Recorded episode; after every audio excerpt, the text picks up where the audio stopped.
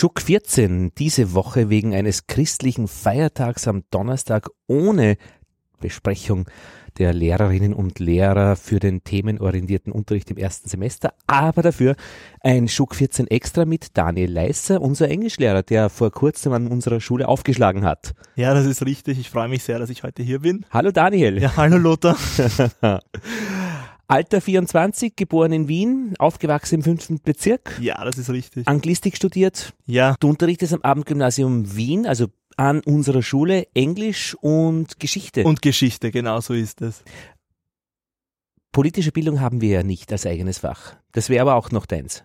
Genau, also ich bin ein ganz ein großer Anhänger von der politischen Bildung und ich spreche mich auch eindeutig für politische Bildung und Recht als eigenes ähm, Fach in der Schule aus, ja.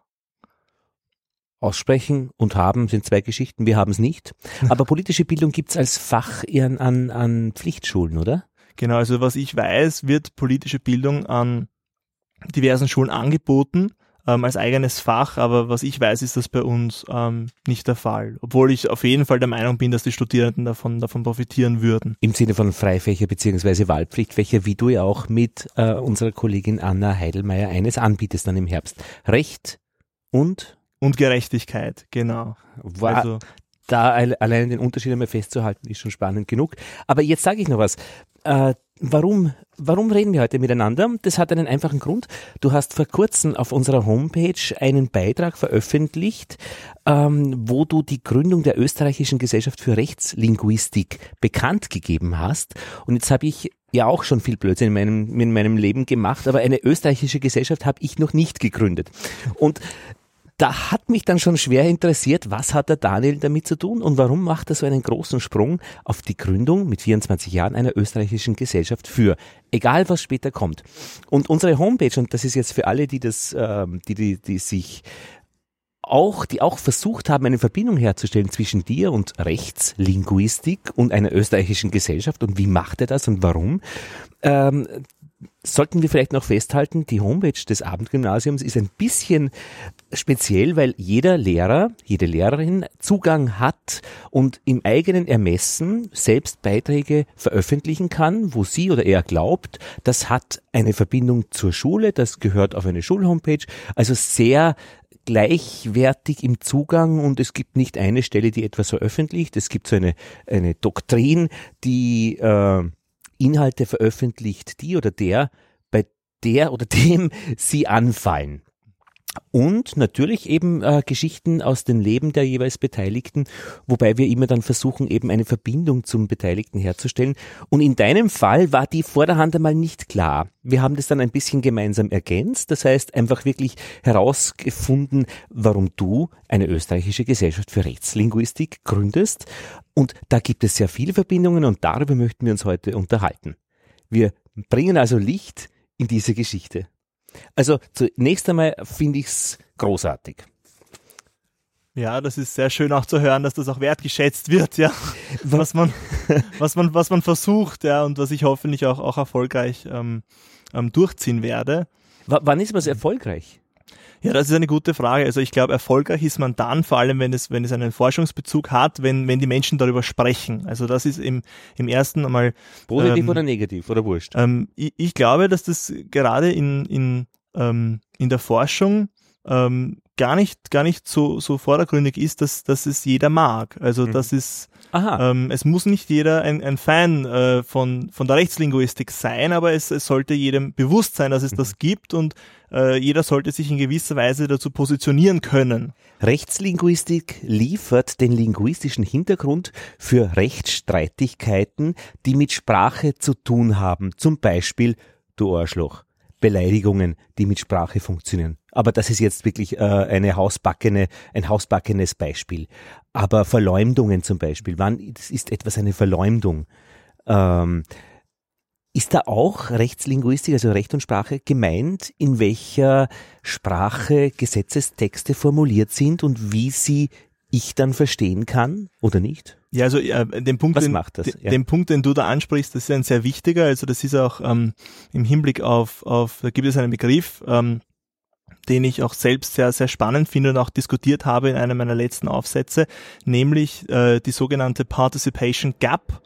Und ähm, da geht es im Prinzip darum, wie nahe ist der Gesetzestext beim einzelnen Bürger, bei der einzelnen Bürgerin mhm. und ähm, was kann man noch tun und äh, was, was muss man tun, um diese Participation Gap möglichst klein zu halten? Zum Beispiel Wiener Linien, die hängen ein extra Plakat auf mit Regeln, wie diese Straßenbahn zu benutzen ist die man in einer Sprache allerdings lesen kann, die man versteht. Und drunter steht aber dann kleingedruckt, das ist nicht die rechtsverbindliche Form.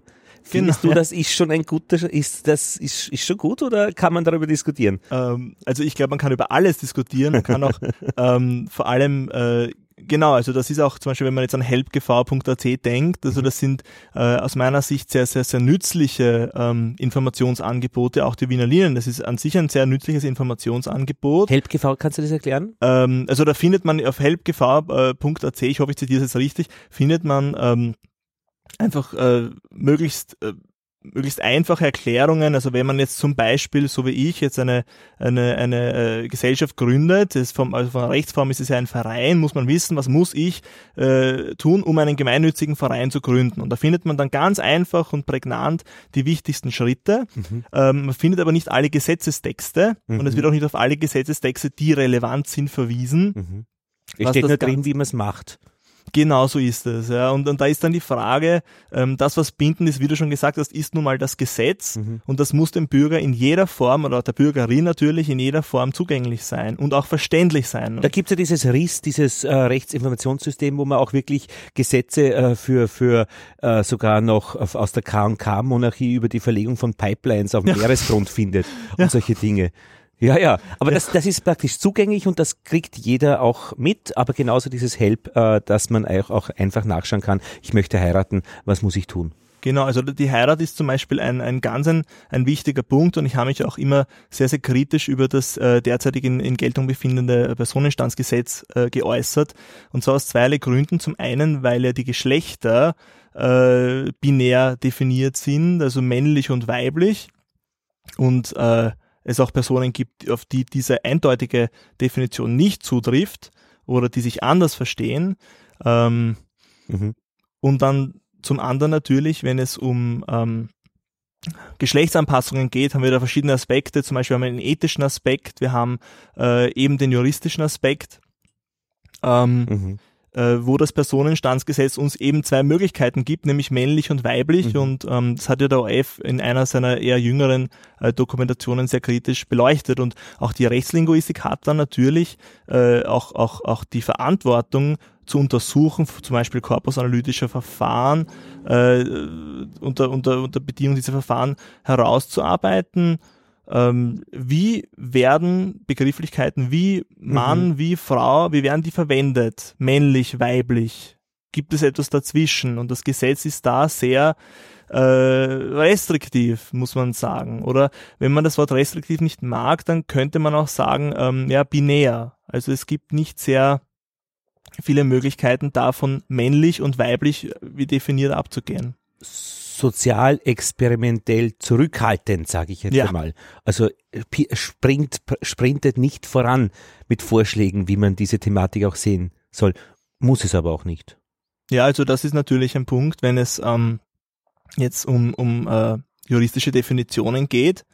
Mhm. Ähm, dann muss man, man muss auch die mhm. rechtswissenschaftliche Seite sehen, weil mhm. diese Begriffe sind natürlich jetzt wie all, ich habe jetzt mit einer Kollegin äh, mich unterhalten darüber, die ähm, die schon ähm, ein, ein, ein Diplomstudium der Rechtswissenschaften abgeschlossen hat und die hat mhm. auch zu mir gesagt, es ist kein Wunder, dass die österreichischen Juristen mit deiner Arbeit keine Freude haben, weil du jene Dinge wieder aufwirfst und wieder äh, in den Streit äh, einbaust, die ohnehin schon durchjudiziert, also bis zum obersten Gerichtshof äh, verhandelt worden sind. Ja, Moment, jetzt sprichst aber du was an. Du wirfst, du, Daniel, wirfst was auf? Was wirfst du auf? Also, und mit wem fangst du da einen Wickel an? Und warum? Also, ich hoffe, dass ich mir keinen Wickel oder keine, keine Streitigkeiten hier einfange, aber ein, ein wesentlicher Punkt äh, ist für mich, dass die Rechtslinguistik als Disziplin auch anerkannt wird, auch von der rechtswissenschaftlichen Fakultät, aber auch, dass die Rechtslinguistik auch innerhalb der Linguistik ähm, einfach diese Position zugesprochen bekommt, die sie auch verdient, nämlich als eigenständigen ähm, Branch, also einen Zweig der angewandten Linguistik. Ähm, denn das wird oft übersehen, auch in Österreich. Ähm, wird zum Beispiel die Auslegung von Gesetzen als eine rein gerichtliche Sache und mhm. eben nicht linguistische Angelegenheit Ach. behandelt. Aber das hängt ja auch viel mit den beteiligten Menschen zusammen. Dein Professor ähm, Henry Widdowson mhm. kommt ja aus dem äh, englischen Bereich mhm. und natürlich, wenn Menschen in eine bestimmte Richtung forschen und dann eine Professur dann auch ins Leben rufen durch ihr Engagement, durch ihre Forschung. Na klar gibt's diese Geschichte dann in seinem Umfeld. Wenn es bei uns hier in Österreich noch nicht so etwas gibt, na dann wirst du vielleicht der Nächste sein, der das jetzt als Lehrstuhl einrichtet.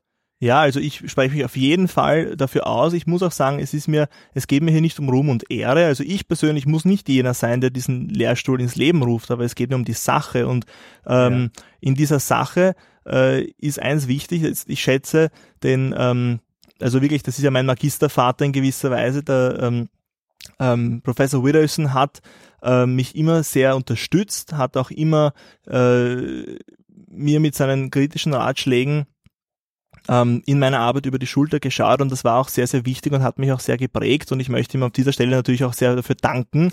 Grüße. Ähm, ja, also. Ihr schon. Ähm, das ja. ist, das ist mir sehr wichtig und das. Ist auch Universität Wien. Ja, ist auch, äh, der Professor Widdowson ähm, war eigentlich auf der Universität von Oxford mhm. und ist dann nach, nach Wien berufen worden und hat uns auch sehr, sehr viel beigebracht auf der Anglistik, mhm. äh, im Institut für Anglistik und Amerikanistik eben über Language Learning, mhm. ähm, hat zum Beispiel in der Forschung über das Wort ähm, Diskurs, das wird ja immer ganz verschiedenartig verwendet und hat da eine wirklich bahnbrechende ähm, Position auch verteidigt, ja, nicht nur gehalten, sondern auch verteidigt, mhm. nämlich dass die Sprache etwas ähm, etwas, etwas zu tun hat mit, mit Handeln. Mhm. Ja, und hat das immer wieder auch aufgegriffen, dass er war ja auch in der vorherigen Literatur, die vor seinen Büchern auch erschienen ist, schon ein, ein, ein Thema, aber er, so sehe ich es jedenfalls, hat das Ganze ähm, dann ähm, auf den Tisch gebracht. Aber an der Sprachwissenschaft, äh, Germanistik, äh, Linguistik, äh, da gibt es ja ein Institut, äh, ein Institut für Linguistik und da gibt es ja die Diskursanalyse als etablierte mh, Wissenschaftsform oder Form. Ruth Wodrag meines Wissens ja. äh, ist da maßgeblich und äh, die Diskursanalyse ist ja die Fragestellung, wie, wie wird über die Dinge, über das Leben gesprochen und wie verschiebt sich das innerhalb der letzten Jahre jetzt zum Beispiel, äh, dass man man äh, Worte oder Wendungen, die man früher der politischen Rechten zugeordnet hat, jetzt in die Mitte gewandert hat, mhm. ist. Also das gibt es ja, die Diskursanalyse, aber was ist jetzt der Schritt zur Rechtslinguistik? Also ich finde das sehr, sehr spannend. Ich finde auch diese Frage, ich danke vielmals für die Frage, weil die äh, Diskursanalyse insoweit eindeutig mit der Rechtslinguistik äh, in Verbindung steht, äh, da, und das ist auch mein Ziel, äh, in der Einbindung von Rechtslinguisten am äh, oder im gerichtlichen Verfahren eindeutig feststellbar ist, ähm, wie diese verschiedenen Stakeholders ähm, sprechen und wie sie auch durch Sprache handeln. Aber das verstehe ich nicht im gerichtlichen Verfahren. Warum? Also in Österreich ist es so, dass zurzeit keine Rechtslinguisten äh, eindeutig an gerichtlichen Verfahren teilnehmen. Ja, das ist natürlich dann eine Definitionssache. Ja, warum sollten sie an gerichtlichen Verfahren teilnehmen? Also was sind das Verfahren gerichtliche, wo jemand vor dem Richter steht, ob er der der der geraubt hat. Zum Beispiel Strafrecht wäre typisch, dass man sagt, wie, wie verhält zum Beispiel, wie äh, verhielt sich der, der Verdächtige äh, im, im polizeilichen Verhör, wie verhält er sich dann vor Gericht und das könnte man natürlich anonymisiert, selbstverständlich anonymisiert, ohne jeden Personenbezug ähm, äh, auch untersuchen. Ja, was, und, was heißt Verhalten? Ähm, wie er spricht? Genau, wie spricht, wie spricht der, der Verdächtige, wie spricht äh, der Richter, die Richterin, wie spricht äh, äh, der Staatsanwalt, die Staatsanwältin. Ja, also es geht hier darum, nicht äh, Personen äh, in irgendeiner Art und Weise äh, wie soll ich sagen, ja, es geht nicht darum, da nach etwas zu suchen, ja, also ideologisch, äh, so ideology-driven, äh, nach gewissen äh, Mustern zu suchen, sondern es geht darum, ähm, die, die, die Sprache des Rechts zum Beispiel auch äh, quantitativ aufzubereiten, äh, zu schauen, ähm, werden zum Beispiel jetzt konkret in einem gerichtlichen Verfahren, welche Art von Adjektive werden benutzt. Also ich habe mich mhm. sehr lange mit Adjektiven beschäftigt. Ich finde das großartig. Das ist es gibt nämlich, ich war bei einer Whitehead, Alfred äh, North Whitehead Konferenz und dort wurde, habe ich Menschen getroffen, die sich mit den äh, Verben beschäftigt haben, weil Prozessphilosophie äh, eben den Prozess, die Zeit, das Verb in den Mittelpunkt stellt. Ich freue mich, dass ich jemanden treffe, der das Adjektiv. ist das schön. Warum? Ja. Warum? Na, also, Adjektive sind furchtbar spannend. Also ich habe ja meine Diplomarbeit über das allgemeine bürgerliche Gesetzbuch geschrieben.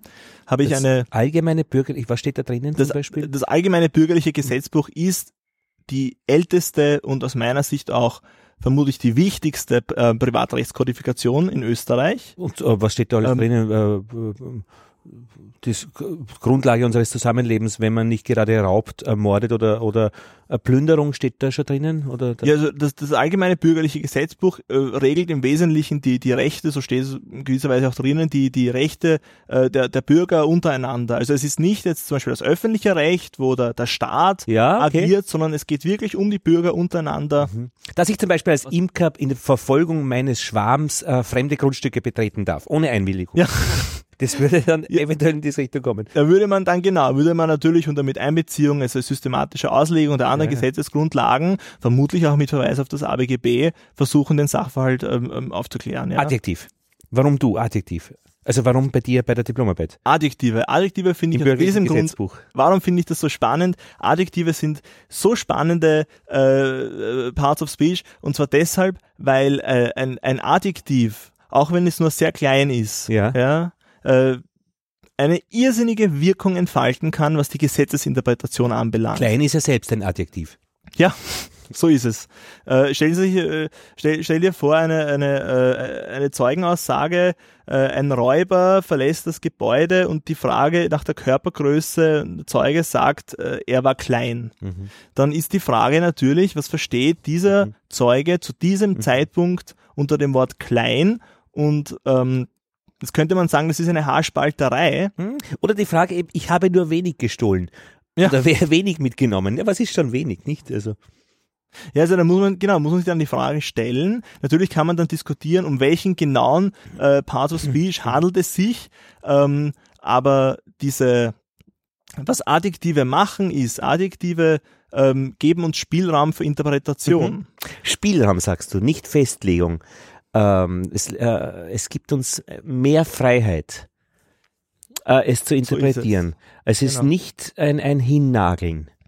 Also ich habe das mhm. äh, Gefühl, ähm, und da muss ich auch sagen Gefühl, weil es natürlich in der Forschung auch umstritten ist. Die einen versuchen durch, durch Adjektive zu präzisieren, die anderen ja. versuchen es für, es nennt sich dann für, für Legal Assessment. In der englischsprachigen Literatur da geht es um das Legal Assessment. Open, Fjeld hat zum Beispiel davon gesprochen, ähm, Adjectives open äh, up text for Legal Assessment. Ja. Und das ist genau genau das, was, was, was Adjektive tun. Aber Assessment ist Sicht. praktisch Bewertung, ähm, Diskussion, ähm, zur, Schau äh, zur, zur Sprache bringen eigentlich. Assessment ist ja ein sehr freundlicher äh, Akt. Ja, Assessment ist Assessment Bewertung. Im, genau, genau. Auch im Schulbetrieb ist eigentlich weder gut noch schlecht, sondern es geht einfach darum, äh, damit einfach, umzugehen. Ja, genau. Also einen, einen, ein bisschen einen, mehr schon, ja. Genau, einen, einen Sachverhalt ähm, ähm, ähm, festzustellen. Wobei das, Pro das Problem ja. ist, wenn man ist, diese juristischen Texte sind deshalb so allgemein gehalten, oder muss ich sie auch in gewisser Weise verteidigen,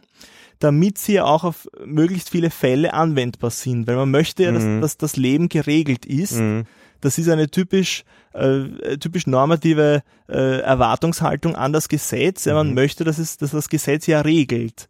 Und wenn es viele Beispiele vorkommen, wo das Gesetz nicht regelt, dann schwindet das Vertrauen in das Gesetz. Aber wird das nicht dann äh, aufgeteilt in, in, den Gesetzestext und dann praktisch in so Anwendungs- und Auslegungsbeispiele in diesen Zusätzen? Wie heißt denn das? Ähm, wo es dann praktisch, wo es dann wirklich um, um Fälle geht, die man dann, dann äh, bespricht. Wie heißt denn das beim, beim Recht? Ah. Gut, wurscht. Ah, ja, na, aber deine Diplomarbeit jetzt, äh, was, was hast du da gemacht? Also, also beim bürgerlichen Gesetzbuch und, und äh, was, was zum Beispiel, was, was hast du da untersucht? Also was ich sehr, sehr spannend gefunden habe, äh, ist ein äh, ist ein, ist ein Paragraph, wenn ich mich jetzt nicht irre, ich glaube es ist 616 ABGB. Du könntest alles sagen, Daniel. Ja, ja ich, ich, ich äh, ja, ein Paragraph. Ein ja, gebe ich ein Beispiel. Also jeder, der sich da auskennt äh, und hoffentlich auch die, die sich da nicht auskennen, werden ihn dann schnell finden. Mhm. Äh, es, es geht um äh, die, die Ausstattung, also Mitgift.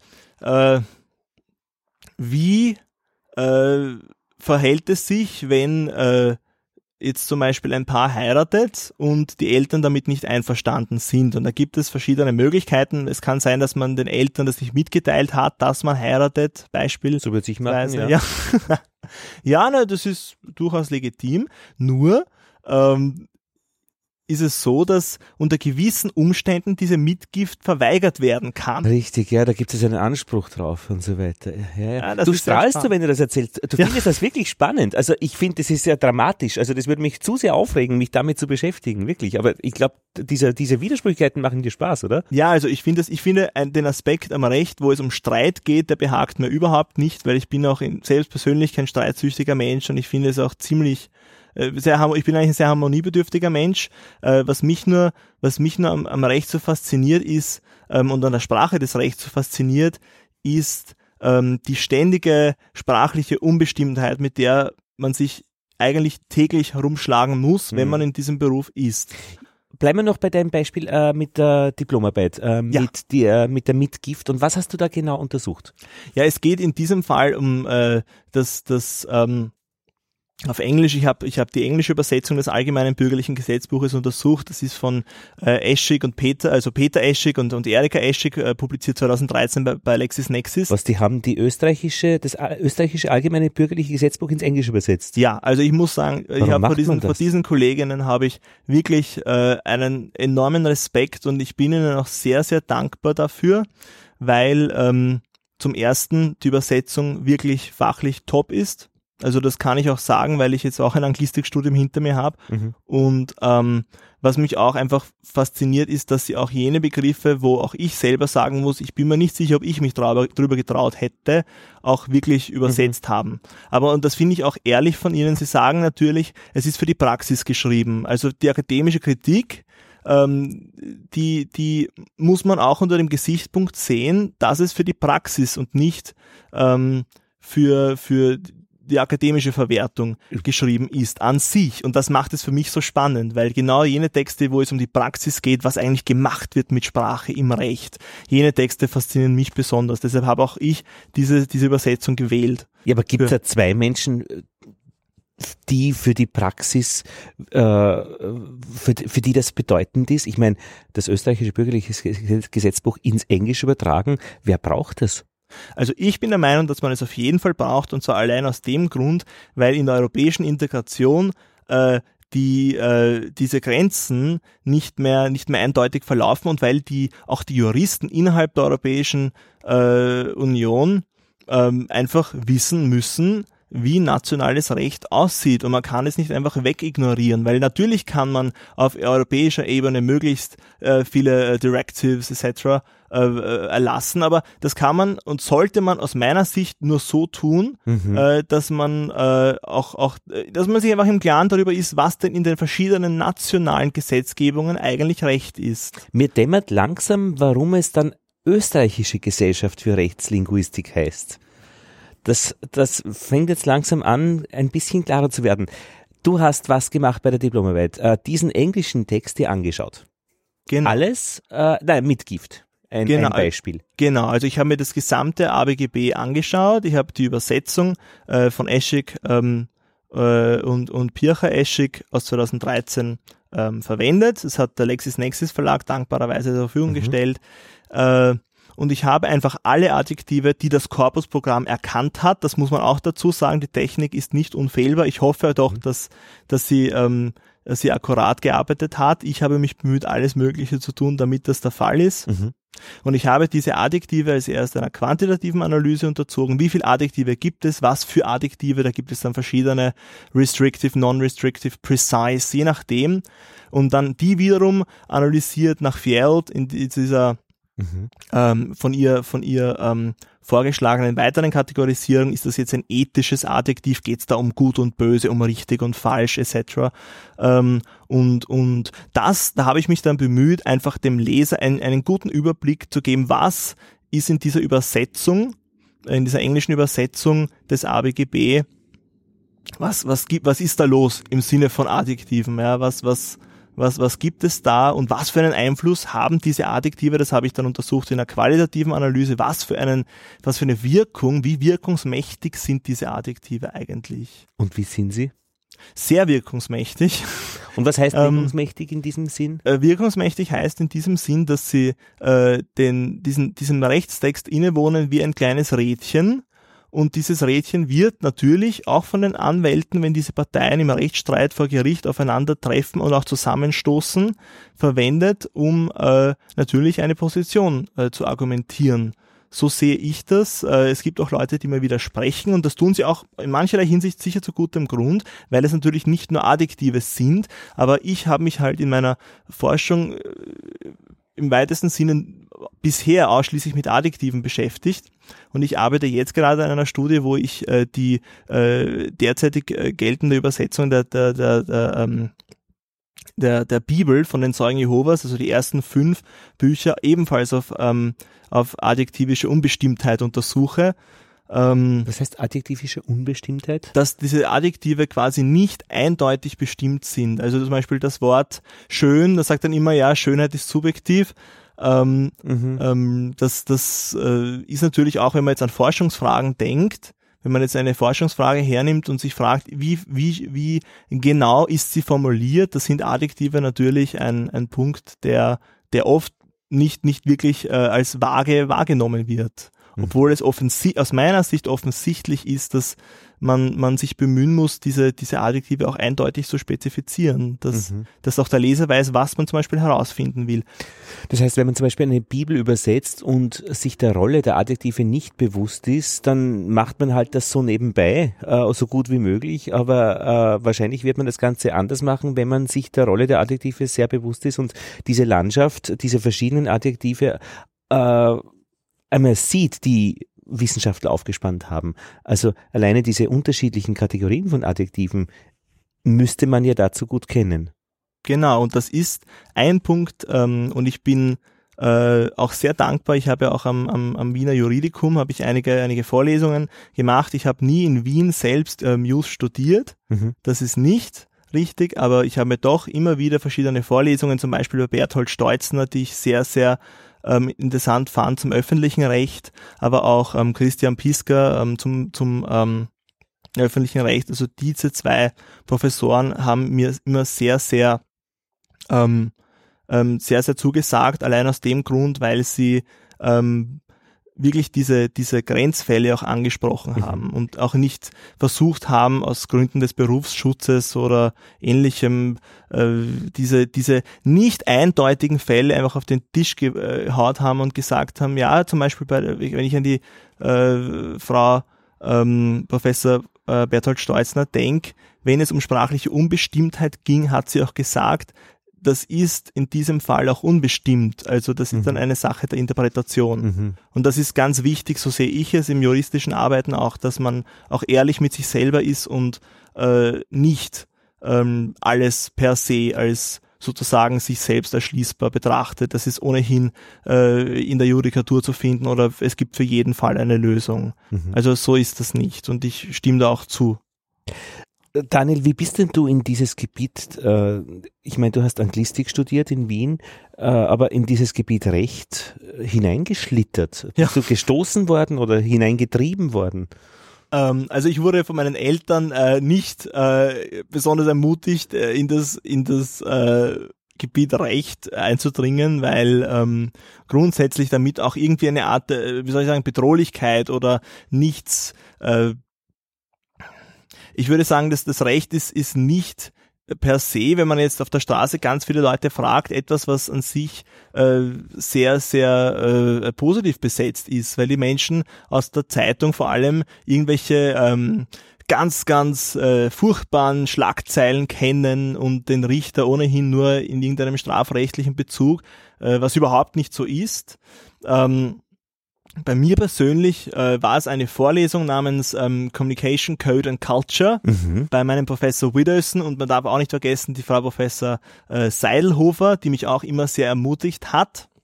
Es waren die beiden Personen, die mich da wirklich ähm, motiviert haben, dass ich weitermache, dass ich nicht klein beigeben soll, dass ich ähm, dieses, dieses Recht auch sprachwissenschaftlich mit erschließen soll. Mhm. Ähm, und das war auch der Grund, warum ich die Gründungsurkunde der Österreichischen Gesellschaft für Rechtslinguistik, das Original, äh, nicht dann bei mir zu Hause schön ins äh, Wohnzimmer gehängt habe oder bei uns an der Schule ans, ans, an, an, an die Wand genagelt, sondern warum ich es äh, meinem Professor, im Herrn Professor Widerson, auch geschenkt habe. Also das Original habe ich ihm äh, überreicht ja, aber das Bewusstsein, eine Gründungsurkunde wichtig zu finden. Also, wenn du mich fragst, ich hätte das nicht. Also ja. eine Gründungsurkunde ist mir egal grundsätzlich und vor allem gründe ich keine Gesellschaft. Also ja. wie um Gottes Willen kommst du auf die Idee, eine österreichische Gesellschaft für zu gründen? Warum? Also Verein, da kann ich gerade ja noch mit. Ja. Aber ich meine, woher diese, diese Haltung, dieses Selbstbewusstsein, dieses, jetzt möchte ich sagen, draufgängerische oder, für, oder übermütige, wie man, wie man es nennen würde, ja? Also wie kommst du darauf? Ja, also äh, ein Punkt ist, ich habe äh, immer wieder äh, Kritik geäußert, dass die Rechtslinguistik in die in die Einführungen muss, in die rechtswissenschaftlichen Einführungsbücher. Mhm. Äh, wenn ich jetzt an die 2015er äh, Publikationen vom Juridikum denke, obwohl ich sie sehr gut finde. Ich muss da wirklich sagen, es sind sehr gut und ich habe sehr viel gelernt. Mhm. Ähm, aber was mich immer gestört hat, war, dass die Rechtslinguistik nicht einmal Erwähnung findet. Mhm. Und Oder? weil die Rechtslinguistik nie Erwähnung fand, habe ich mir dann gedacht, ich hau jetzt am Tisch und ich gründe die Österreichische Gesellschaft für Rechtslinguistik und man darf auch bitte nicht äh, andere Personen, wie zum Beispiel ähm, den Luke Green, äh, unerwähnt lassen. Das ist auf der Anglistik und auf der auf Institut für Anglistik und Amerikanistik äh, ein, ein wirklich sehr, sehr engagierter und ähm, ganz, ganz ähm, toller Kollege, ähm, der auch sehr, sehr engagiert ist in dem Bereich äh, und sich vor allem mit, mit ähm, äh, Grammatical Patterns auseinandersetzt. Also er wollte ja heute mitkommen, ist aber äh, nicht, das ist, hat, hat nicht funktioniert. Aber das wäre ihm praktisch ein, ein weiterer, ein weiteres Mitglied dieser österreichischen Gesellschaft, genau. die dann mit den Gründungsfeierlichkeiten Ende September äh, startet, offiziell, und zu der du ja über die Homepage der Schule auch eingeladen hast, wer auch genau. immer äh, Freude hat daran, an dieser Thematik äh, hinzukommen. Genau, ja. und jeder ist herzlich eingeladen. Ich würde halt bitten, dass man mir äh, im Vorhinein sagt. Ja. Äh, um Anmeldung wird gebeten. Genau so ist es. E-Mail. Daniel, äh, was, was werdet ihr arbeiten? Wie geht das? Was dürfen wir uns da vorstellen? Also wir bauen jetzt gerade die verschiedenen Forschungsgruppen auf. Es ist mir auch ganz wichtig, dass ähm, auch ähm, auch Studenten herzlich und Studentinnen herzlich eingeladen sind, ähm, äh, mitzuwirken. Mhm. Ähm, so es natürlich auch Interessensgebiet ist. Ähm, wir bauen jetzt verschiedene Forschungsgruppen auf. Eine davon wird vermutlich ähm, jene am Institut für Anglistik und Amerikanistik sehr freuen, die damit befasst sind, ist auch die Frage der Beziehung zwischen Englisch, also Lingua Franca, mhm. und ähm, der Sprache des Rechts. Also wird Englisch als Lingua Franca auch als Sprache des Rechts verwendet und unter welchen Umständen? Langsam, in langsam, Kontext? langsam. Äh, Lingua Franca als Alltagssprache, also als jeder kann ein bisschen Englisch. Ja, also da, das, da, äh, da wären jetzt äh, äh, sehr viele Professoren auf der Anglistik nicht sehr glücklich und ich würde, also ich finde, der, der, der wesentliche Punkt und den finde ich hat auch mein Professor, ähm, Professor Wilderson, aber auch die Frau Professor Seidelhofer immer sehr äh, prägnant gebracht ist. Es ist eine Tatsache, dass die Vielzahl der heute sprechend, also englisch sprechenden Menschen mhm. eben keine Native Speaker sind und dass es ähm, auf jeden Fall kritisierbar ist, dass äh, doch noch heutzutage sehr, sehr viele Menschen von einem äh, unerreichten Native Standard ausgehen, dem man quasi blind folgt. Und ähm, wenn man sich zum Beispiel sich vorstellt, wir haben einen Anwalt in Shanghai, wir haben einen Anwalt in Spanien und beide kommunizieren auf Englisch, dann sind beide Anwälte ähm, Speakers of English as a Lingua Franca. Und das heißt, Englisch ist eine globale Sprache. Die Frage ist, was macht, was macht dieses globale Element mit dieser Sprache? Ist es noch dasselbe Englisch wie vorher? Es ist sicherlich nicht dieses, äh, was von so Puristen als das reine Englisch, das Englisch aus, aus, aus Großbritannien verkauft wird. Das ist es mhm. sicherlich nicht. Nur die Frage in dieser Forschungsgruppe ist, wie verhält sich English as a Lingua Franca zum internationalen Recht zum Beispiel? Also wie mhm. gehen wir im internationalen Recht mit English as a Lingua Franca um? Ähm, das wäre ein Punkt. Die Forschungsgruppe, der ich angehöre und die ich auch sehr, wo ich auch sehr stolz darauf bin, dass das funktioniert, das ist jene, die sich mit ähm, Gesetzesinterpretation ähm, ähm, befasst. Also wie kann es sein, dass ähm, zum Beispiel verschiedene Gerichte auf verschiedene Auslegungsmethoden äh, oder mit Hilfe von verschiedenen Auslegungsmethoden auf verschiedene Ergebnisse kommen. Und das ist eine Frage, die ist sehr, sehr eindeutig beantwortbar, weil, wie Wilderson sagt, jeder, einen, jeder den Text anders liest, mhm. äh, verschiedene Auslegungsmethoden präferiert werden, ähm, das ist die Frage. Also ich habe mich sehr, sehr, sehr, sehr intensiv mit Auslegungsmethoden auseinandergesetzt und mhm. ich bin auch, ich muss zugeben, ich bin auch nicht unbedingt äh, sehr viel klüger geworden, weil am Schluss ist in der Tat alles eine, eine Sache der Auslegung. Da gibt's ja, so wie in der Mathematik, Beweismethoden, wo man glaubt, man muss es einfach beweisen. Da gibt's den induktiven Beweis, äh, den Widerspruchsbeweis. So wird's bei den Auslegungsmethoden auch sein. Was ist eine Auslegungsmethode? Vielleicht ein praktisches Beispiel. Also das ist sehr, sehr spannend. Ich gebe ein Beispiel. Ähm, das ist ein, Beispiel, das äh, die äh, Frau Universitätsprofessorin Bertolt Steutzner äh, in, in ihrer Vorlesung gab, nämlich die Frage, vielmals, danke vielmals für den Tee. Wir trinken da Jasmin-Tee. Ja, sehr guten sogar. die, die Frage, ähm, was man denn im österreichischen, Entschuldigung, im, im Wiener Baumschutzgesetz, was man in diesem Gesetz unter dem äh, Begriff Baum versteht. Jetzt weiß jeder, was ein Baum ist. Mhm. Wir haben alle so ein semantisches Bild im Kopf, das Wort Baum erscheint, ja, wir denken uns, jeder weiß, was ein Baum ist. Ein Baum ist kein Strauch, ein Baum ist keine Wiese, wir haben alle dieses Bild Baum im Kopf. Nur die Frage ist, Bäume wachsen verschiedenartig und da gibt es Definitionen, eine Definition, was man unter einem Baum versteht.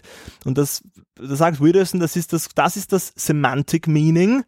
Das ist das, die semantische Wortbedeutung, äh, wo wir alle in gewisser Weise einen, ein Bild im Kopf haben, eine Bedeutung abgespeichert haben. Die Frage ist nun, mhm wie verwenden wir das Wort? Mhm. Wie wird mit Sprache gehandelt? Mhm. Und wenn, äh, wenn du jetzt zu Hause bist und da wächst ein Baum vor deinem Haus und der gefällt dir nicht und du mhm. schneidest ihn ab, mhm. dann kann der unter Umständen geschützt sein. Mhm.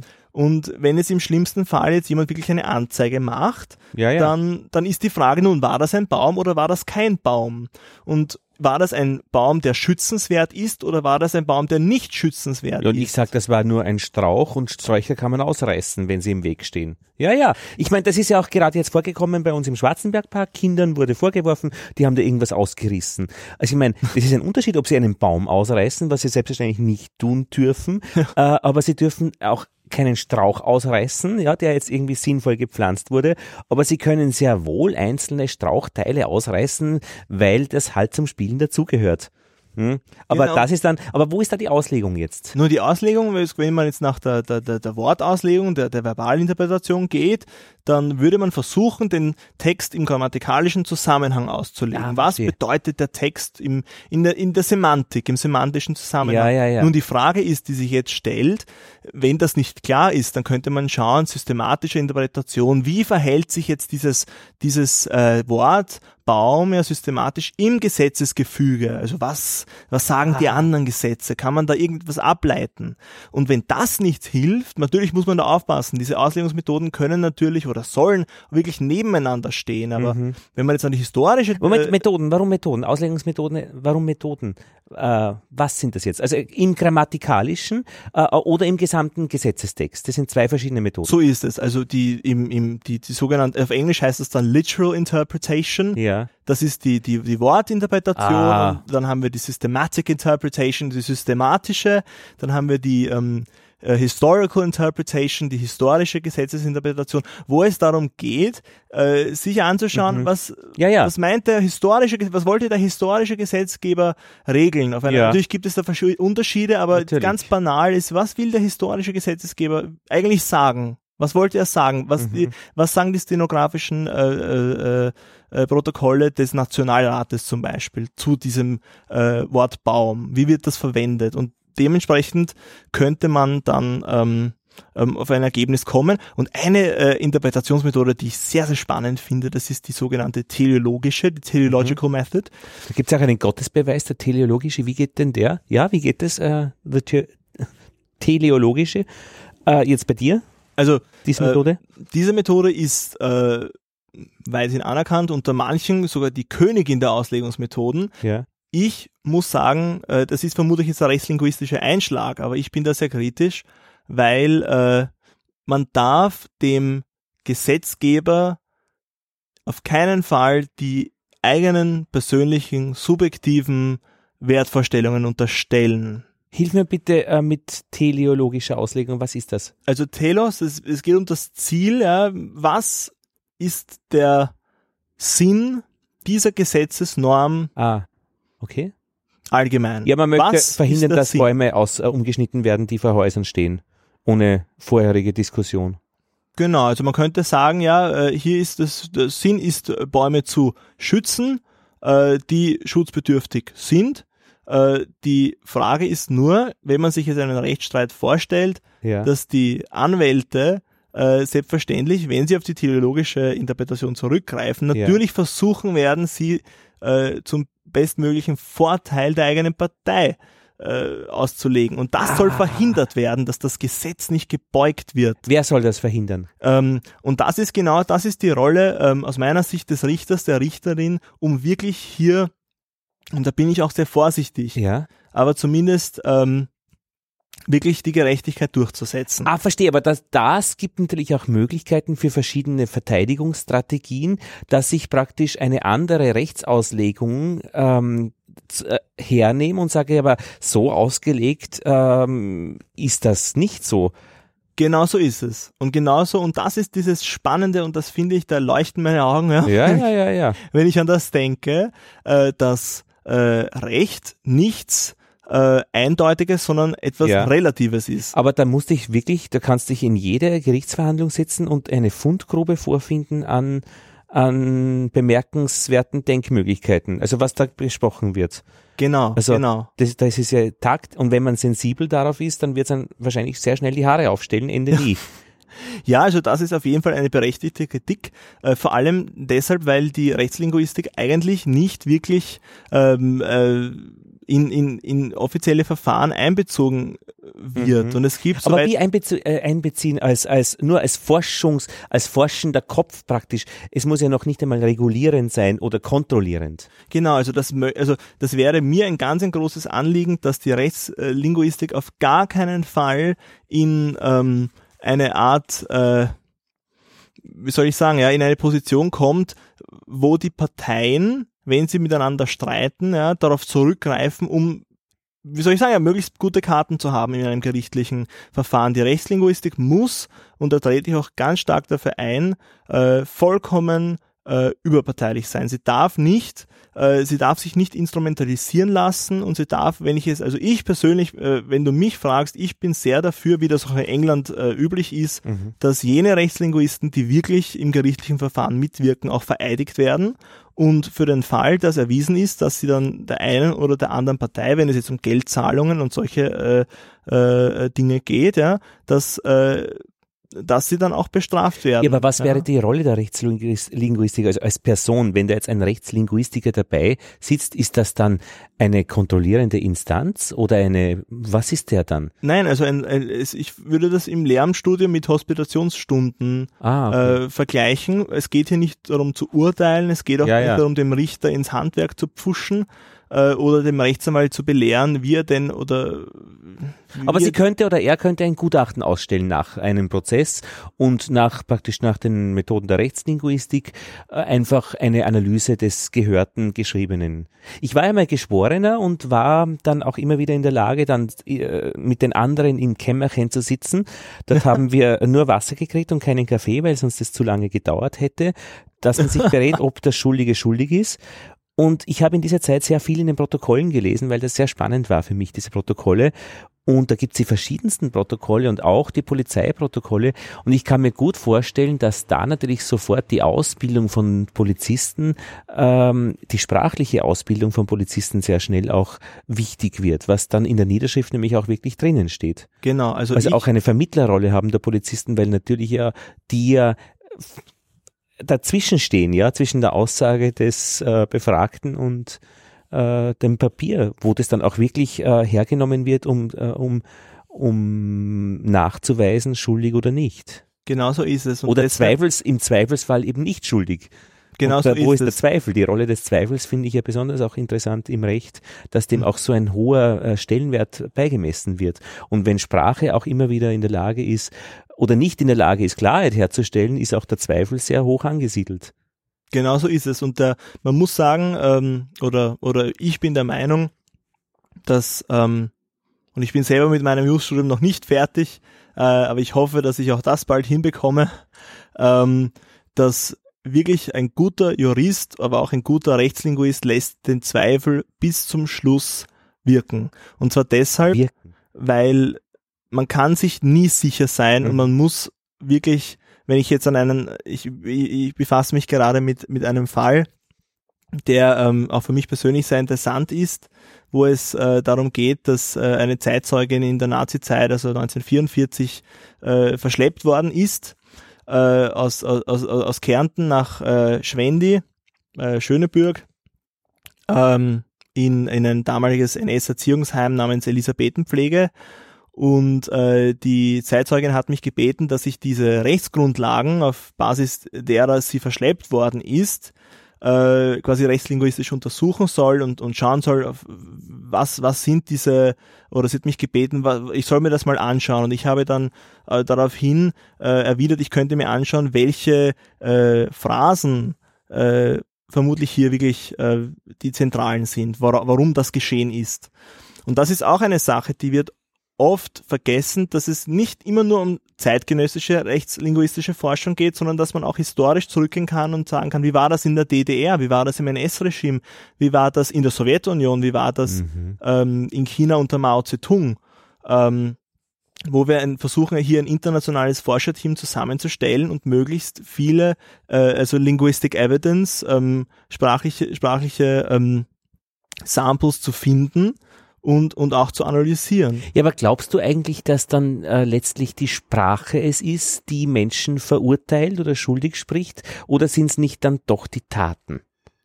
Also ich gehe davon aus, die Taten, die Taten sprechen natürlich für sich und auch jeder, der ähm, äh, etwas Unrechtes tut, muss damit rechnen, verurteilt zu werden. Aber äh, die Herrschaft des Rechts ist und bleibt eine Herrschaft der Sprache. Und ähm, ich möchte wenn ich jetzt an, vor allem an Kelsen denke, Kelsen, das habe ich auch geschrieben, Kelsen sagt ähm, im Wesentlichen so wie König Midas mit seinem mit seinem Midas äh, quasi äh, alles äh, in Gold verwandelt, verwandelt das Recht, alles was es berührt, in Recht. Das Recht besteht aber aus Sprache und deshalb berührt das Recht, also alles was das Recht berührt, berührt äh, es auch dasselbe mit der Sprache. Und das ist das ganz Zentrale, äh, was auch dem meinem Verständnis von Rechtslinguistik ähm, ähm, unterliegt, dass es kein Recht ohne Sprache gibt und dass diese Sprache, obwohl es viele Publikationen zur Sprache und Recht gibt, als eigentliche, also Erforschungsgegenstand, als Erkenntnis, mhm. auch als Erkenntnisgegenstand, mhm zu wenig Beachtung gefunden hat. Und mhm. deshalb auch diese Gründung, deshalb auch dieses mhm. Bestreben, das jetzt aufzuholen, weil in England ist es schon gang und gäbe, dass Rechtslinguisten, also Forensic Linguists oder Legal Linguists, äh, hier eingesetzt werden und, und auch, äh, auch Eide ablegen müssen, auch, auch ähm, als gerichtliche Sachverständige tätig sind. Wie, wenn du sagst, wir forschen in Forschungsgruppen, wie funktioniert die Forschung eigentlich in so einem System? Muss man da eine, eine Universität angebunden sein? Ähm, also im Wesentlichen, es gibt natürlich jetzt bei uns ganz konkret doch sehr viele äh, äh, äh, Menschen, die einen starken Universitätsbezug haben. Äh, ich möchte aber wirklich auch an dieser Stelle alle ermutigen, auch wenn äh, sie noch nicht über einen akademischen Abschluss verfügen, äh, sich unsere Arbeit näher anzusehen und ähm, vielleicht äh, können auch wir das Interesse wecken, weil es gibt viel zu wenige Diplomarbeiten, viel zu wenige Dissertationen in diesem Bereich, ähm, weil es auch, und das muss man, muss ich auch selbstkritisch sein mit meinem eigenen Institut, äh, keine, äh, keine Seminare, keine Pro-Seminare, niemanden gibt, der sich mit Rechtslinguistik an sich äh, jetzt in Form eines Lehrstuhles beispielsweise beschäftigt. Aber man könnte sich in äh, Seminaren mit Themen der Rechtslinguistik sehr wohl auch jetzt schon beschäftigen. Genau, also ich habe zum Beispiel ähm, in meinem Seminar mit einer äh, Professorin, die ich sehr schätze, das ist die Frau Assistenzprofessorin Susanne Reiterer, äh, sehr viel über Sprachaptität gelernt. Also Sprachaptität, wie wahrscheinlich ist es, dass ein Mensch eine Sprache äh, ähm, äh, erfolgreich lernen kann. Ähm, und das könnte man natürlich auch umlegen und sagen, was für Erkenntnisse lassen sich daraus ableiten aus der Frage, wie wahrscheinlich ist es, dass ein Mensch erfolgreich in der Gesetzesinterpretation ist. Unter Maßgabe dieser sprachlichen äh, Eignung, ja, also wie, wie, ähm, wie gut kann jemand das anwenden in der Gesetzesinterpretation. Also ich habe sehr, sehr viel gelernt in den Seminaren, aber ich hatte äh, nie wirklich ähm, ein, ein, ein richtiges Forschungsseminar zur Rechtslinguistik und ich habe mir dieses mhm. Wissen auch, auch selbst anlesen müssen. Ich möchte aber auf jeden Fall an dieser Stelle an äh, die auch an eine Kollegin hinweisen, bei der ich jetzt selbst ein sehr, sehr spannendes äh, Sprachkompetenz-Seminar, äh, Sprachkompetenzübung mache.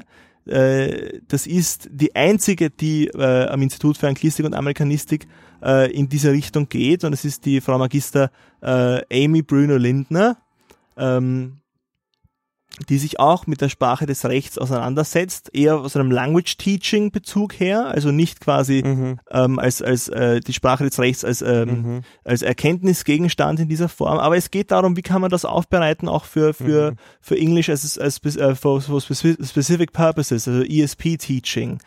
Äh, Finde ich auch sehr wichtig und ich hoffe auch, dass sie sich uns anschließt. Also ich halte eine Ehrenmitgliedschaft für sie bereit. ja, ich, ähm, ich ja, was ich noch äh, eben diese politische, Kom es hat ja auch sehr schnell eine politische Komponente, wenn mhm. äh, jetzt nicht, sicher auch in der Rechtslinguistik, aber auch schon in der normalen Sprache, wenn Sprache ein Integrationskriterium ist, bin ich gut in der Gesellschaft äh, integriert, wenn ich die österreichische deutsche Sprache äh, kann oder nicht, wenn das auch geprüft wird in, in äh, Aufenthaltstitel verbundenen Fällen, ähm, kann man sich vorstellen, dass da auch sehr viel politische Sprengkraft drinnen steht, steckt.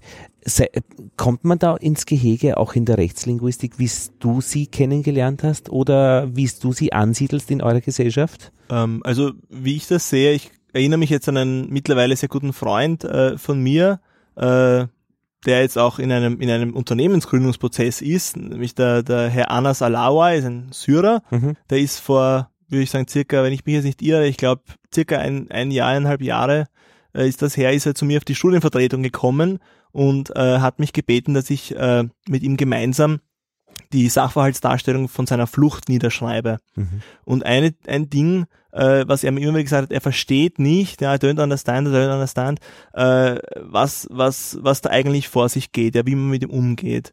Und ich glaube nicht, dass das eine, eine Art äh, Bösartigkeit der österreichischen Behörden ist, ja, hier im Asylverfahren, sondern äh, dass ganz viele Menschen gar nicht wissen, ähm, wie wichtig ihre Aussagen sind in, ähm, äh, in, in, in, in solchen behördlichen äh, Encounters, also in so, so ähm, Zusammentreffen mit, mit Autoritäten. Und jetzt, was du angesprochen hast mit der Integration, das ist natürlich sehr wichtig, weil ähm, äh, diese Menschen, in seinem Fall ist es glücklich verlaufen, es wurde dann, ist dann positiv durchgegangen, der Antrag, und mittlerweile ist er in einem Förderprogramm, ähm, also ähm, der, der Z-Gründerinnen, was ich weiß, äh, über wo es darum geht, junge Menschen die Möglichkeit zu geben, äh, Unternehmen zu gründen, vor allem mit Migrationshintergrund. Ähm, und er, er macht das ganz super und ich wünsche ihm an dieser Stelle auch sehr, sehr viel, viel Erfolg, ja, dass mhm. er das auch durchzieht, weil er ist sehr weit gekommen, äh, wäre sicher öfters schon gestorben, ja, auf der Flucht. Und ähm, es hat mich dann auch schockiert, wie er mir erzählt hat, äh, wie unprofessionell manche Menschen an der Grenze mit ihm umgegangen sind. Mhm. Also das war mir, äh, muss ich sagen, es war schon recht heftig. Und das ist auch ein wichtiger Punkt, den ich in der Rechtslinguistik hervorheben möchte und wirklich herausstreichen möchte, dass äh, auch das Asylverfahren ein ganz eindeutiger äh, äh, Forschungsschwerpunkt sein kann. Mhm. Ähm, nicht persönlich von mir, aber ich hoffe doch, dass wir jemanden finden, der auch hierzu eine Forschungsgruppe mhm. äh, übernimmt und der sich genau ansieht, nicht nur in der, in der englischsprachigen Linguistik, sondern allgemein, wie geht man um mit Menschen, die beispielsweise nur Arabisch sprechen, kein Deutsch und nur gebrochenes Englisch. Wie mhm. geht man mit Menschen um aus Afghanistan, die ähm, sich nicht ausdrücken können. Es kann jedes beliebige Land sein, aus dem ein Mensch aus berechtigten Gründen flieht, ähm, der dann hier in Österreich in Situationen kommt, wo nicht ganz klar ist, äh, äh, was er oder sie meint. Und das kann dann wirklich ganz beträchtliche Rechtsfolgen haben. Naja. Ähm, und dann im Nachhinein zu sagen, nein, so habe ich das nicht gemeint, kommt auch nicht gut an bei mhm. den Autoritäten. Und das ist auch, ist auch gut so, weil natürlich könnte man jederzeit dann sagen, na, ich, ich, ich richte es mir so, wie ich es brauche, damit dann in meinem, in meinem, äh, so wie ich das brauche, entschieden wird. Mhm. Aber, aber ähm, das ist natürlich auch nicht der Sinn von, von, von Recht, dass quasi nur äh, die mit den guten Ausreden äh, äh, am Schluss als Gewinner dastehen. Naja, und auch die mit den Geschichten, ja, die, die, die so erzählt sind, dass sie auch wirklich äh, ähm, gut erzählt sind. Ja. Du wirst mit Anna ein Wahlpflichtfach Recht und Gerechtigkeit äh, anbieten. Das kann man jetzt inskribieren als Studierender des sechsten Semesters, meines Wissens dann fürs siebte Semester. Was, was werdet ihr da machen? Also die Planung, ähm, soweit sie schon fortgeschritten ist, zielt darauf ab, äh, also zwei, Schwerpunkte, zwei Schwerpunkte zu setzen. Der eine Schwerpunkt ist in jedem Fall ein, ein rechtsdogmatischer, wo einfach das Recht beschrieben wird anhand von äh, rechtslinguistischer mhm. Fachliteratur, wo wir den Studierenden einfach zeigen wollen, zum Beispiel, äh, das sind die formalen Kriterien in Österreich für ein Strafverfahren, beispielsweise. Aber Moment, aus ganz, rechtslinguistischer Sicht oder aus ganz normal, äh, wenn äh, jemand noch keine Ahnung hat über Recht? Genau, also das ist ein... ein Was nicht, genau. Äh, äh, ja, äh, es geht darum, dass man zuerst den, den notwendiges Hinter, das notwendige ja, Hintergrundwissen über vermittelt Recht. über das Recht. Ähm, das, mhm. das übernehme ich. Okay. Und meine sehr geschätzte Kollegin, ja, ist eine ganz eine tolle Kollegin, das möchte ich auch an dieser Stelle sagen, ähm, übernimmt den rechtsphilosophischen Teil, wo es darum geht, dann die Frage nach der Gerechtigkeit zu stellen. Ach.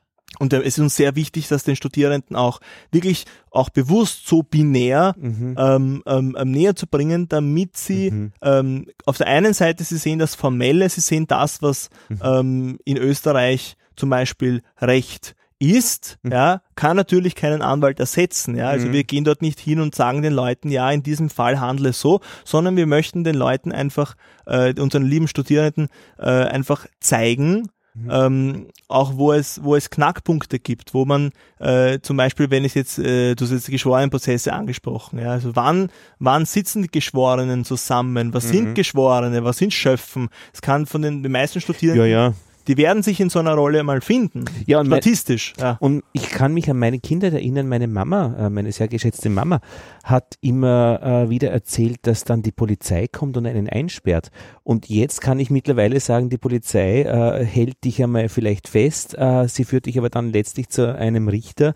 Dort wird dein Fall gehört und der Richter als unabhängige Justizinstanz wird dich jenseits der Exekutive einsperren. Also das, ja. sie hat da ein Rechtsbild, das ist aus, aus der, das kommt noch aus dem, aus dem Krieg, ja, mhm. letztlich. Und ich denke, da ist noch einiges an, an Bewusstseinsbildung auch so an ganz klassischen Geschichten zu tun.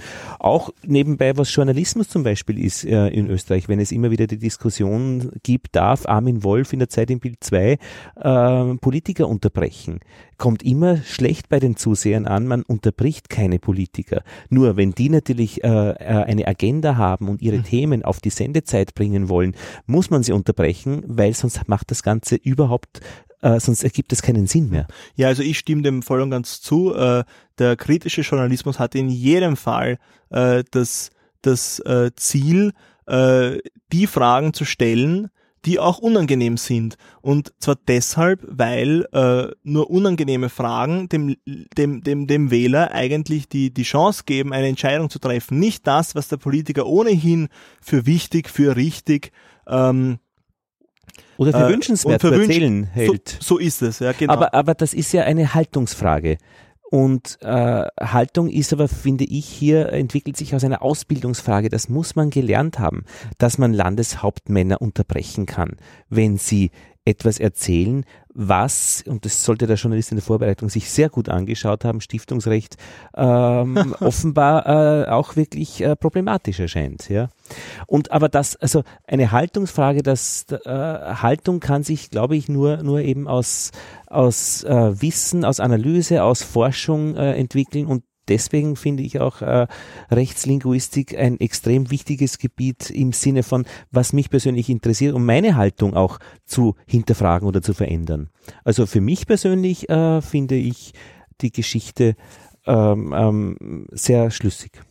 Also wenn ich diese, wenn ja. das jetzt äh, nur die Bewertung für mich persönlich ist, wie das unsere Zuhörerinnen und Zuhörer sehen, äh, wird interessant sein. In die Kommentare gerne kommentieren.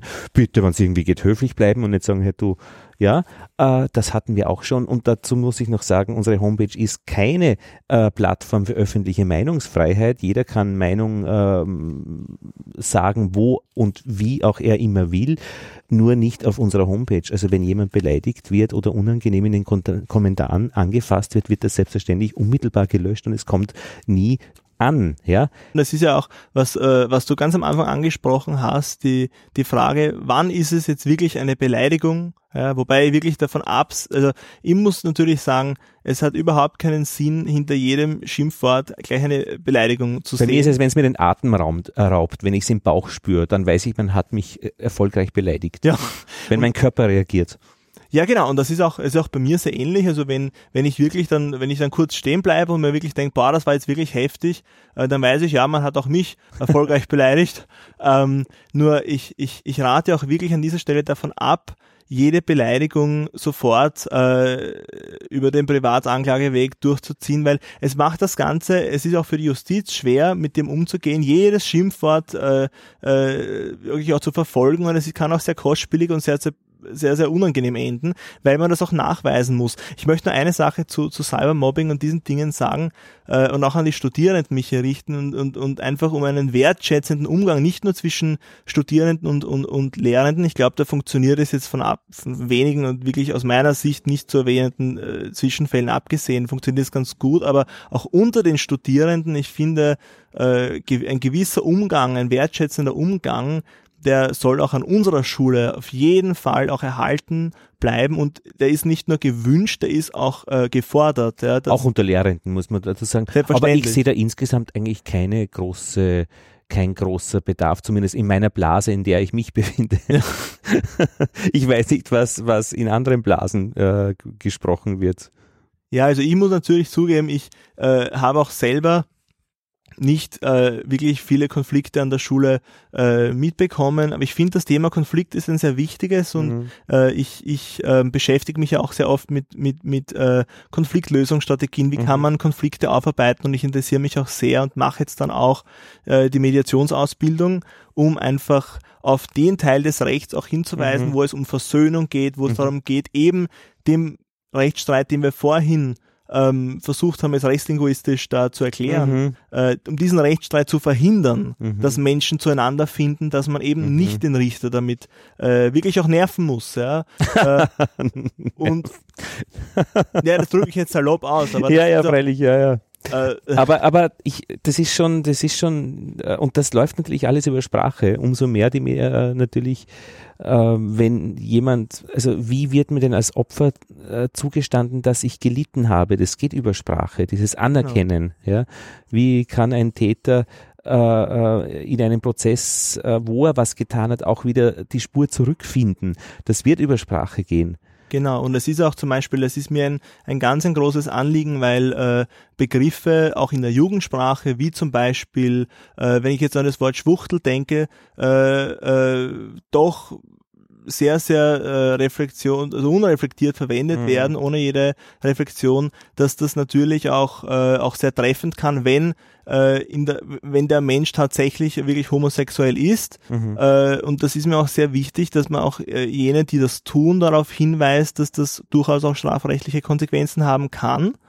Ähm, äh, und das in gar keiner Art und Weise irgendwie ähm, belehrend gemeint. Es geht darum, dass man die Menschen darauf sensibilisiert, dass auch in der heutigen Zeit und es gab auch erst auf der äh, auf äh, äh, im Umfeld der Universität Wien einen einen Fall, äh, wo äh, ich ganz offen sage, auch so also so eine, eine Redewendung hat äh, in keiner Form im mhm. öffentlichen Raum einen Platz. Ich meine, wenn mich auf der Homepage jemand in einem Kommentar Herr Magister Bodingbauer, du Schwuchtel bezeichnet, äh, dann ziehe ich dem die Hosen aus. Also ja. jetzt im, äh, im, im rechtlichen Sinn, ja, ja. Äh, beziehungsweise äh, das wird aber auch nicht leicht vorkommen. Aber, aber das ist ja klar. Aber wenn, wenn mich im Gang jemand in einer stillen Ecke eins zu eins trifft und äh, mir das sagt, äh, dann werde ich den nicht vor den Richter zehren können. Hm. Also das ist ja eigentlich irgendwo naheliegend. Aber abgesehen davon, Gesprächskultur, Streitkultur, Konfliktkultur, ich glaube, da können wir alle etwas lernen äh, und auch hier im, äh, ein Verweis auf das letzte Sommerseminar, wo die Abendschullehrerinnen und Lehrer über gewaltfreie Sprache gesprochen haben. Da ist einiges drinnen, was man auch im Alltag ganz normal benutzen kann. Großartige Geschichten. Äh, dann in eine Geschichte noch interessiert mich, wie hat sie nach, dich nach Edinburgh vertragen? Ja. Weil du äh, hast dein Studium abgeschlossen in Wien? Genau, also ich habe am 4.5. Äh, ist der Gründungstag der Österreichischen Gesellschaft für Rechtslinguistik, ja. habe ich meine Diplomprüfung abgelegt und äh, auch gleich am, am äh, selben Tag auch die äh, also die die polizeiliche Meldepflicht für für die äh, äh, für, für, für die vereinsrechtlichen Angelegenheiten ja. dem nachgekommen, habe mich um das gekümmert ja. äh, und ich habe äh, mich schon vor dem Abschluss meines Diplomstudiums an der ähm, an der School of Law auf der University of Edinburgh äh, beworben und wurde auch genommen. Das hat mich sehr gefreut. Ich muss auch zugeben, dass es ein bisschen ähm, ähm unerwartet über mich hereingebrochen ist. Ja. äh, und da beschäftige ich mich zurzeit vor allem mit Vertragsrecht, Urheberrecht und ähm, internationalem Urheberrecht. Ja, äh, ja. Aber wie kommst du dorthin? Wie, wie, wie, wie, wie, also wie macht man das? Also ich kann das Studium sehr empfehlen. Es ist ein, ein, ein Fernstudium. Ähm, ah, verstehe, ein Fernstudium. Genau, und da äh, muss ich im Wesentlichen genau dieselben Leistungen bringen, die ein Masterstudent, äh, der dort lebt und dort auch vielleicht auch arbeitet und dort die Kurse besucht, mhm. äh, äh, erbringen muss. Nur ist quasi der, der Arbeitsaufwand natürlich äh, aus meiner Sicht doch ein höherer, weil man die Präsenzphasen ja, ausgleichen ja. muss, wie das bei uns an der Schule auch ist, dass man nicht einfach Genau, also dass man sich nicht einfach die halbe Ausbildungszeit schenkt, sondern mhm. dass man das auch selbst erarbeiten muss mhm. und dass man niemand hat, der einem das, der einem das vorkaut mhm. und vielen Dank für den Tee, ja. ja. Äh, der, der, wo man niemanden hat, der einem das vorkaut, sondern wo man wirklich die Literatur vorgeschlagen äh, äh, bekommt und dann liest man sich ein und schreibt selbstständig seine Aufsätze. Ja. Kostet Länge mal Breite? Kostet Länge mal Breite. In meinem Fall war das, war das, äh, ist es sehr unglücklich verlaufen, weil ich mich zu spät für das Stipendium angemeldet habe. Äh, was ich weiß, ähm, ich habe dann gleich davon abgesehen und und und äh, habe das dann gleich so gemacht, dass ich das dann einfach gezahlt habe. Und das und, kannst du als Lehrer leisten, weil du hast ein Gehalt. Ja, also das war noch vor, ähm, das war noch äh, bevor ich äh, mein Lehrergehalt bekommen habe und ähm, ich ich äh, habe das äh, einfach meine Ersparnisse zusammengekratzt mhm. und wurde auch von meinen Eltern, da muss ich auch wirklich sagen, also meine Eltern haben mich da irrsinnig unterstützt und, und die Eltern ja. Daniel Leisser. ja, nein, das ist auch sehr wichtig, auch seinen Eltern dankbar zu sein für alles, was sie für einen das, getan haben ja. und dass sie einen nicht links liegen haben lassen, sondern dass sie, dass sie auch trotz ähm, Das würden Eltern nicht machen, Daniel. Ja. Das sage ich jetzt einmal als Elter, Elternteil.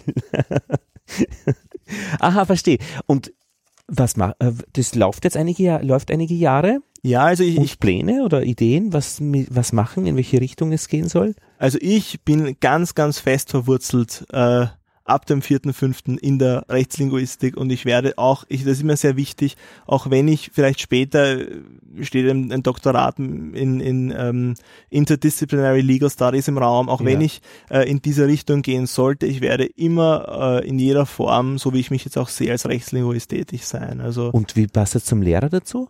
Also mir ist es sehr wichtig, das zu verbinden, weil auch äh, politische Bildung, Geschichte, da gibt es extrem viele Anknüpfungspunkte. Auch als Englischlehrer äh, kann ich mir sehr viele Wahlpflichtfächer vorstellen, zum Beispiel Legal English, zum Beispiel, ähm, wenn es Richtung Matura-Vorbereitung geht, äh, dass man auch ein, ein einfach ein, ein, ein wirkliches Fach äh, politische Bildung und Recht einführt und dann eben auch äh, Juristen, Rechtslinguisten ähm, auch einbindet und den Studierenden da ähm, ein bisschen eine Sensibilität ähm, vermitteln mhm. könnte. Und ich habe auch sehr, sehr viele positive Rückmeldungen von Studierenden, die sich irrsinnig freuen, dass jemand äh, ähm, auch in, in Geschichte, ähm, wenn, wenn ich einen kurzen Exkurs mache und ihnen versuche zu erklären, äh, wenn ich gefragt werde natürlich, was, was, was, macht ein, ein, was macht ein Strafrichter, was macht eine Strafrichterin? Wir haben jetzt eine Exkursion ins Landesgericht für Strafsachen. Mhm. Da gibt es sehr, sehr viel, sehr, sehr viel ähm, Widerhall, auch positiven Widerhall und das, ich möchte diesen Studierenden auch danken, weil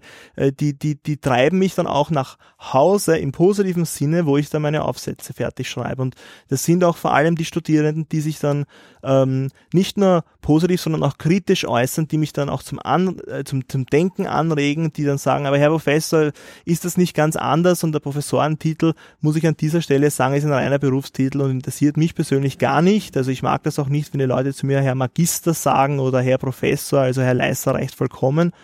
Ähm, und und ähm, das sind vor allem die Studierenden, die äh, mhm. in einem Lehrer auch dieses, diese, diese ähm, auch diese Motivation wecken, weil Motivation ist auch etwas, was von außen kommt. Das kommt nicht nur immer von, von einem aus dem Inneren heraus. Also ich bin auch diesen Studierenden sehr dankbar, mhm. dass sie, dass sie äh, mich hier auch antreiben und auch, auch ermutigen. Das muss ich auch sagen. Also vor allem ich grüße meine 4V, ja, die da immer, die das, die das sehr, sehr, sehr spannend gefunden hat, mhm. ähm, weil wir auch einmal über, also wie Anwälte reden, wie, mhm. wie wird, wie wird gesprochen, äh, ähm, und wie ist das Unterschied zwischen englischsprachiger Rechtssprache und, und, und deutschsprachiger mhm. Rechtssprache? Gibt es da Unterschiede? Mein Physikdidaktiker an der Uni hat gesagt, wenn Sie Trompeten spielen, Trompete spielen können, dann spielen Sie Trompete. Wenn Sie äh, ähm, hämmern können, dann hämmern Sie. Sie können äh, Ihr Fach mit einer Farbe nur beglücken oder zu einem, einem, einem schönen Fach machen. Und ich glaube, äh, wenn du Rechtslinguistik als deinen Hintergrund hast, äh, für deine Kurse in Geschichte und Englisch wird das eine Farbe geben und im Sinne meines Didaktikers äh, bereichern. Danke Daniel, dass du uns einen Einblick nämlich gegeben hast, genau in diese Verbindungsstelle, äh, wie du dazu gekommen bist und was da hier dein Hintergrund beziehungsweise eigentlich Vordergrund ist.